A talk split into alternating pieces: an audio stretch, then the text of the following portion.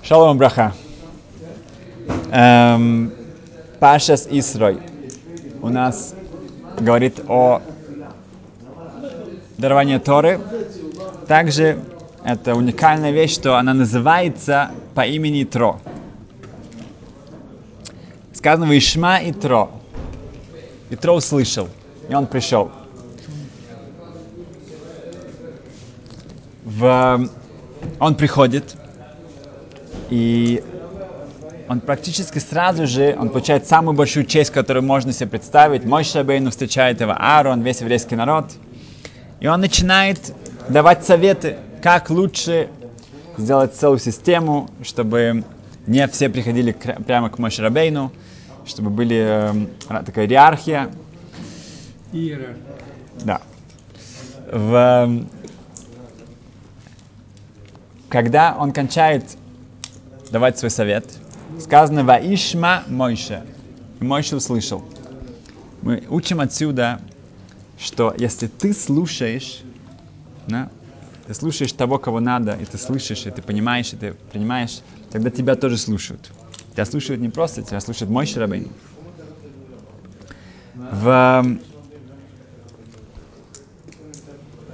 Я слышал такое, надеюсь, что я действительно тоже слушаю, слышал такое объяснение, что человек просыпается, да, ну, э, должен проснуться утром.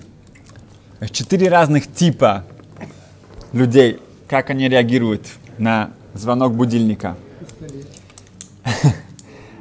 Первый это просто вообще не, не, не, не, не, реагирует. Да? Там, там что-то звенит, да? ничего, нет реакции.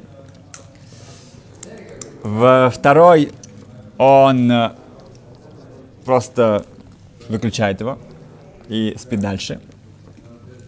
Третий, он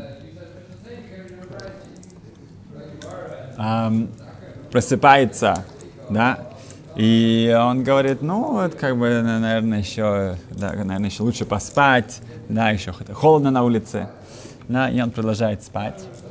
А четвертый встает. То же самое в жизни.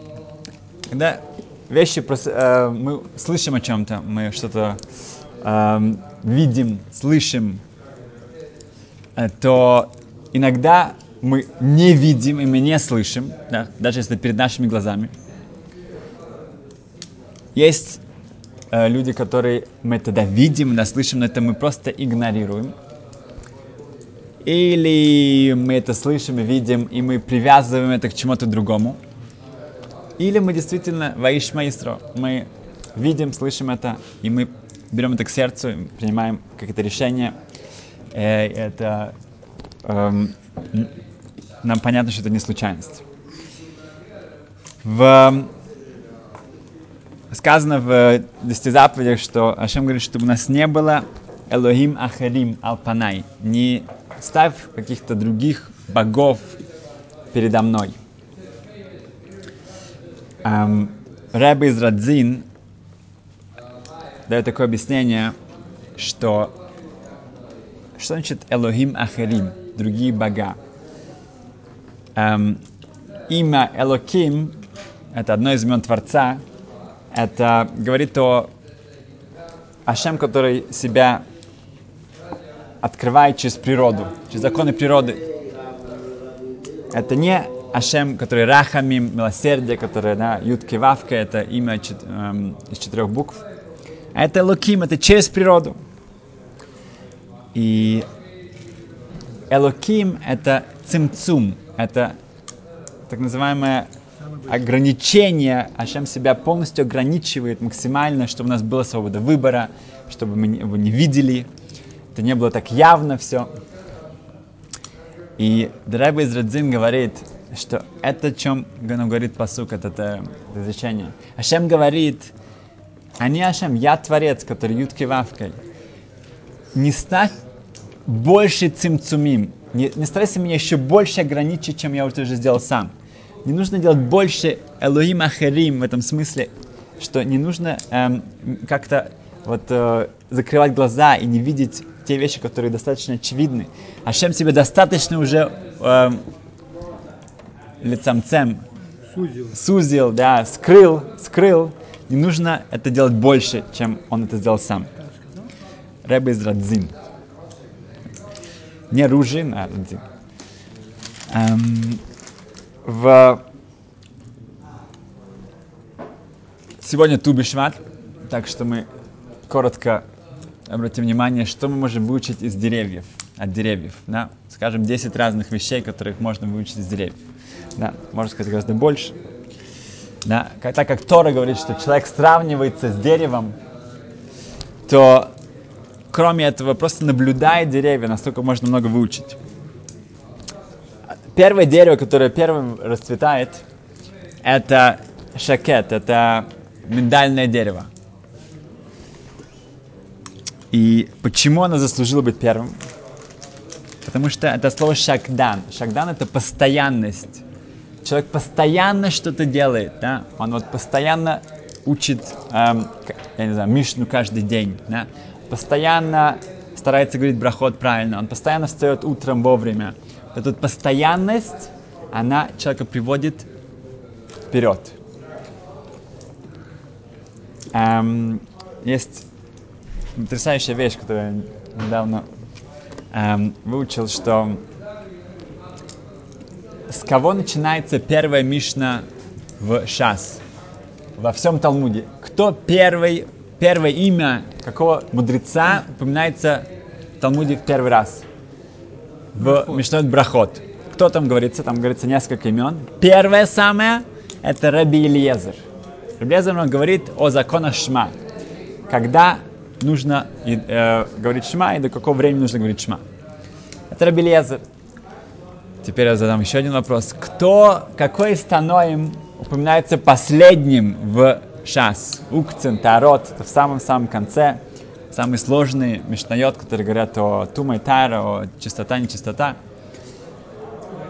Да. Если я спрашиваю, да. Э, В общем-то, это Бетшамай Бетилель, это, это ученики Бетшамай Бетилеля, но это ученики, это не, говорится никого конкретно. А последний Тана, который упоминается, это Рабелезер. Говорит Хадуша Арим Гареба, почему именно Рабелезер заслужил, что он упоминается и там, и там. Первый и последний.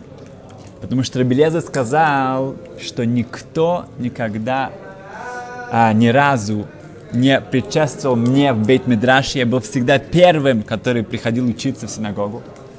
И никто не был позже, чем я. Я был всегда последним, который уходил. Можете себе представить? Реблезер никогда никто не был раньше его в шул, в синагоге, в бейт Мидраше. И также в конце дня никто больше не был позже, чем он. Такая постоянность. В...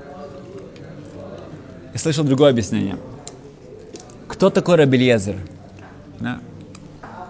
Рабельезер это Пиркид Рабельезер. Рабельезер, ему было 28 лет, когда он сидел на поле и он плакал. И когда ему отец, его отец был известным, богатым человеком, говорит, что ты хочешь, Элиезер? Говорит, что ты плачешь? Говорит, я хочу учить Тору. Он говорит, какая Тора? Ты ничего не... ты- Он не мог читать. Он не, мог, он, не- он не говорил Биркет Амазон. Э, он не говорил Тфила, Шма. Ничего не знал. Он говорит, женись, будет дети, все хорошо, работай, да, забудь. Эм, но Рубеза не забыл. Он плакал, он молился, он постился. Раб- Кто к нему пришел на, на помощь? Илья Нови. Пророк Ильяу говорит ему, что ты плачешь? Говорит, я хочу учить Тору. Ты хочешь учить Тору? Ага. Отправляйся в Ешиву Рабьеханан Бензака в Иерушалайм. Это как сказать человеку, который э, там с, эм, с рюкзаком где-то там у, у стены плача, да, только что из Индии, эм, там э, забрел как-то, заблудился, ему говорит, о, вот иди в Ишиват, я не знаю, там Бриск, Мир, да, или какая-то, да, Хеврон, Понович, да, вот там, вот там вот тебе. Вот какой- Раби Йохан бен Закка это год Лагадор, это глава поколения. Да, это самое известное, самое, э, самый высокий уровень Ишивы, это, это самый, самый известный раввин этого поколения. Илья Новин понимал, ага, ты, ты Лезер, ты, у тебя такой потенциал, ты идешь прямо к нему. Э, И можете там посмотреть. как это идет дальше, он действительно туда отправляется, начинает учиться, он говорит, будет чем учиться два, две законы в день, он все еще плачет, переживает, он учит больше, больше, больше, больше.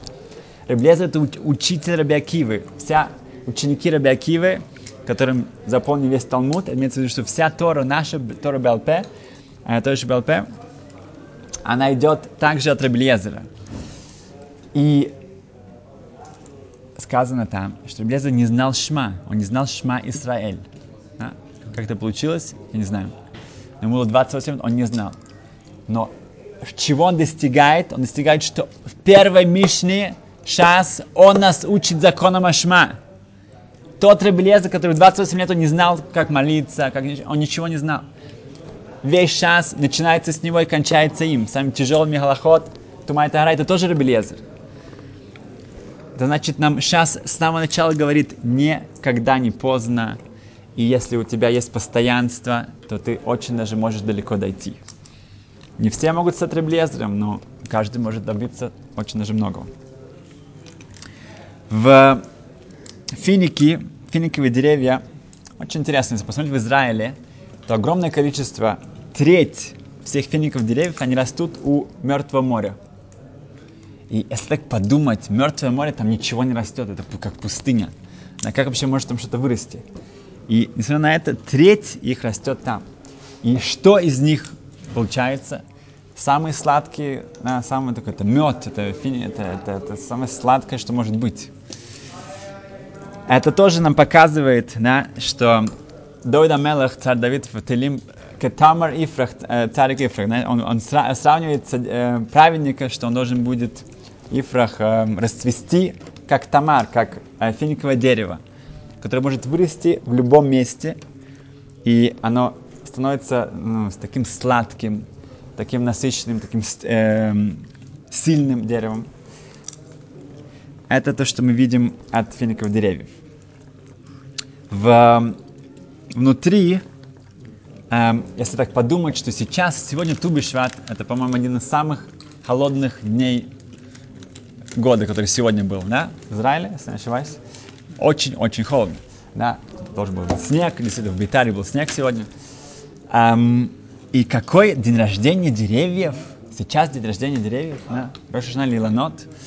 Какие деревья? Ничего не, не цветет, да? ничего не видно, ни, ни, никаких... Uh, я понимаю, в Ниссан сказать браху, да, на, на, на цветы, на фрукты, а сейчас, наоборот, все выглядит очень так грумо, мертвым, да, таким...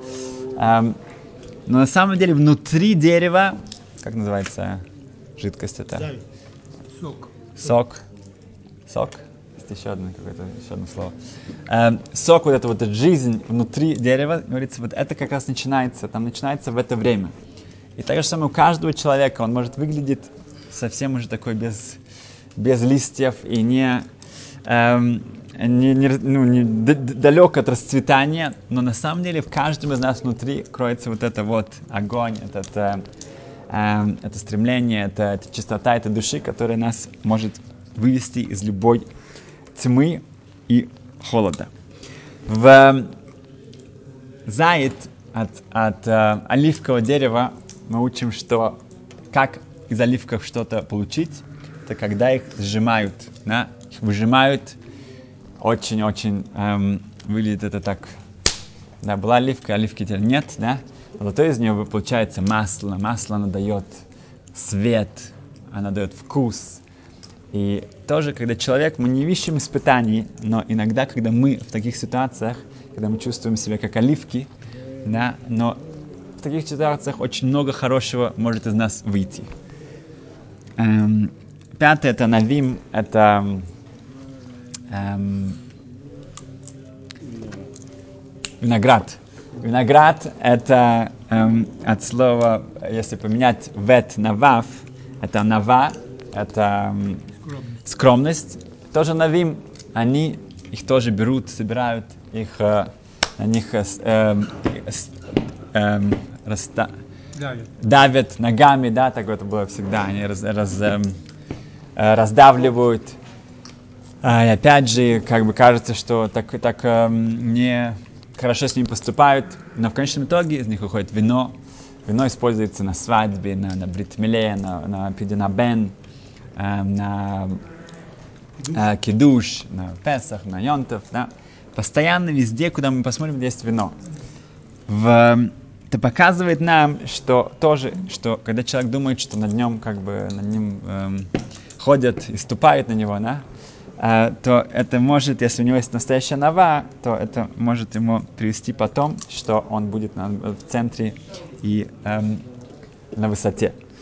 Эм, также яин, как мы знаем, что чем, чем старше он, тем лучше. Да, это что-то, что в материальном мире физическом это не бывает, но именно здесь это идет против эм, этого, эм, этих правил, что чем больше, чем дольше э, вино тем старше. Это тоже показывает такой духовный аспект. Эм, фиговое дерево, тоже у трога это есть, оно созревает очень долгое время. Фиги, они, они просто бум, они очень долгое время остаются на дереве. Также то, что мы этрагим. И тут тоже нужно терпение. Мы видим, что нужно терпение. Это с каким-то эм, эм, временем ты думаешь, что ну, ну уже сейчас должно быть, я должен быть другим, я должен быть э, совсем уже другим человеком, я уже сколько уже можно. Если у меня это не получается, это значит я, я, я, я никуда не гожусь, и это отчаяние. Нет, человек должен помнить, что есть время, время он, он, он, он потихоньку развивается, и иногда мы это не видим так быстро, да? На самом деле это занимает много времени, и, э, и э, надо просто терпение. Сказано, что еврейские, евреи они сравниваются с римоним, с гранатами. Гранаты, надо сказать, что даже люди, которые очень далеки от, от эм, э, праведности, они наполнены мецвод, заповеди, как гранат. Никогда нельзя пренебрегать никаким человеком. Ты не знаешь, что за этим кроется, да? что за таким каким-то простым, простейшим человеком может на самом деле э, быть. Помню, был в киоске, я там покупал э, билет на автобусы, и киоск на Барилан, на, и стоит там такой пожилой сефардский еврей, и, и ну, продает там, там сигареты, и, билеты, и лотерейные билеты и так далее. Я вижу, что он держит в руке Мишнайот Зовим.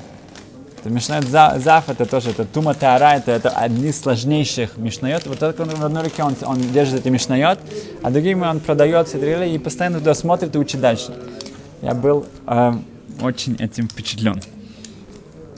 В дерево, да, если человек сравнится деревом, то, конечно же, мне нужно, чтобы у меня были очень сильные корни. Чем больше корни, тем больше получится. Чем больше у меня, чем сильнее они, тем выше дерево, тем больше оно сможет справиться с какими-то непогодами, э, штурмами и так далее.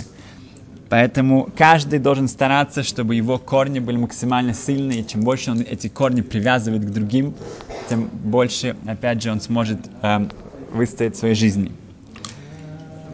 Равкук, эм, один из ну, главных эм, раввинов Израиля, около ста лет назад, он шел с учеником своим по улице, и так, когда они проходили около какого-то дерева, то этот э, ученик, он сорвал листик. Просто так, когда проходил, просто сорвал листик, так, чтобы держать что-то в руке. И он посмотрел на своего Рава, Равкук был в просто испугался этого. Он как, как побледнел от этого. И это ученик говорит, что случилось, что случилось? Говорит, я за всю свою жизнь никогда не сорвал никакую ни ветку, ни листик, ни траву просто так. Никогда. Говорит, что я сделал? Говорит, каждая травинка, каждый листик, каждая ветка, каждое дерево в этом мире, оно поет ширу, оно поет песнь Творцу. И этот Талмит, этот ученик, он выучил что-то на всю свою жизнь. Потому что все в этом мире это не просто так. Все это мы как бы так просто мы идем здесь и мы думаем, что э, это, это, это все как бы такой хефкер, да, это все никому не принадлежит. Да, это я, а я что-то сорвал, я что-то там э, э наступил куда-то, да, помял, сжег и так далее, сломал. Каждая вещь в этом мире, в этом, особенно в этом живом мире, который Творец создал, она поет ширу, поет песнь Творцу. И последняя, десятая вещь. А, я помню, когда мне было лет 8-9, а, родители меня отправили заниматься дзюдо. Я был, по-моему, очень популярным напарником, потому что меня можно было бросать в любую сторону, было очень легко. А, но я мало что я думаю, что я э, выучила там. Но одно, помню, в, в первом за, занятии, то это тренер, мастер по дзюдо, он дал нам шиур, лекцию, что такое дзюдо. И вот это мне запомнилось, как ни странно. Он сказал, что принцип этого что представьте себе кустарник такой, куст, и идет снег. Этот снег, он опускается, опускается на этот куст, и уже все ветки не наполнены настолько этим снегом, что они сейчас уже почти сломаются, потому что настолько тяжело. И в один момент он опускается чуть ниже, этот куст, про, про, про, сгибается, и весь снег падает, и мгновенно этот куст поднимается обратно он опустился настолько, чтобы вся эта э, тяжелый э, снег, он упал на землю, а он прыгает обратно. И он объяснил, что это этот смысл вот этой борьбы, что да, использовать силу твоего противника и так далее. Но для э, нас, может быть, важно в жизни тоже, мы, когда мы сталкиваемся с разными э, негативными какими-то эм, ситуациями, людьми, и мы иногда как-то вот это все на себе эм, несем. И вот надо научиться это стряхнуть. И когда человек, э, у него есть вот эта анава, это скромность своя, что не ставить себя вот, очень высоко и быть таким непри, непри, непреклонным. непреклонным и очень гордым, то если тогда это сигула, это шанс нам не сломаться, а наоборот, тогда у нас есть возможность все это стряхнуть и тогда с поднятой головой идти дальше. Так что, и еще последняя вещь. А, так как это глава Итро, эм, я видел очень вдохновительную такую новость, что был такой эм, мальчик, звали Сэм Гордон. Родился в Нигерии. Лет 50 назад. Эм, там Нигерия это самая большая э, страна в Африке, это 200 миллионов человек, э, очень бедная. И там он э, вырастает, он очень слабый ребенок, он почти два раза он умирает и в лет 17 он еле-еле как-то, ну, было чудо, что он, что он вообще выкарабкался. И он решает, надо посвятить свою жизнь Богу. И так он поступает в какую-то в протестантскую школу, становится пастором. Да? И, ну, ж, да, он чернокожий. И он э, э, женится, у него три ребенка, и он открывает свою общину, свою церковь, он переезжает потом в Южную Африку, у него уже целые общины есть и в Руанде, и в Гана, и в, и в других местах, даже в Техасе, Америке. В один момент у него есть сон. В этом сне как-то у него очень его под, ну, э, сильно как-то э, получает такое сообщение, что ему нужно что-то делать для Израиля. Да? Так он это понимает, по крайней мере. И он начинает очень активно делать, участвовать в разных эм, эм, демонстрациях даже, где он надевает кипу и талит, да, как э, э, пастор, это очень интересно в наше время, это все, все возможно. И чтобы против BDS, против всех э, этих э, бойкотов Израиля, и у него тысячи, э, ну, действительно, очень демонстрации, тысячи людей, которые с ним сопутствуют, и э, во всех организациях, которые поддерживают Израиль.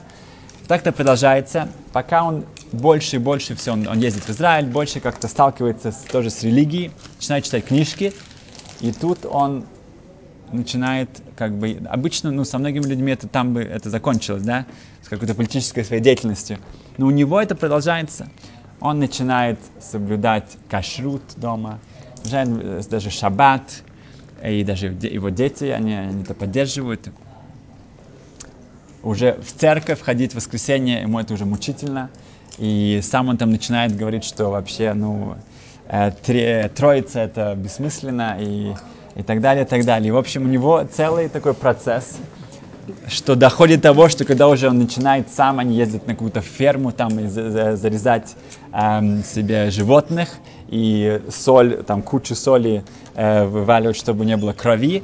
Эм, и этот процесс заканчивается тем, что он объявляет своей церкви, что он больше не может. Он не может продолжать это, и он э, будет как бы дальше заниматься, э, приближаться к, к иудаизму, и он открывает общину Но, но, Бней Ноах, да, Ноах, Ноахидов, не знаю, как это сказать по-русски, да, э, чтобы соблюдать семь заповедей.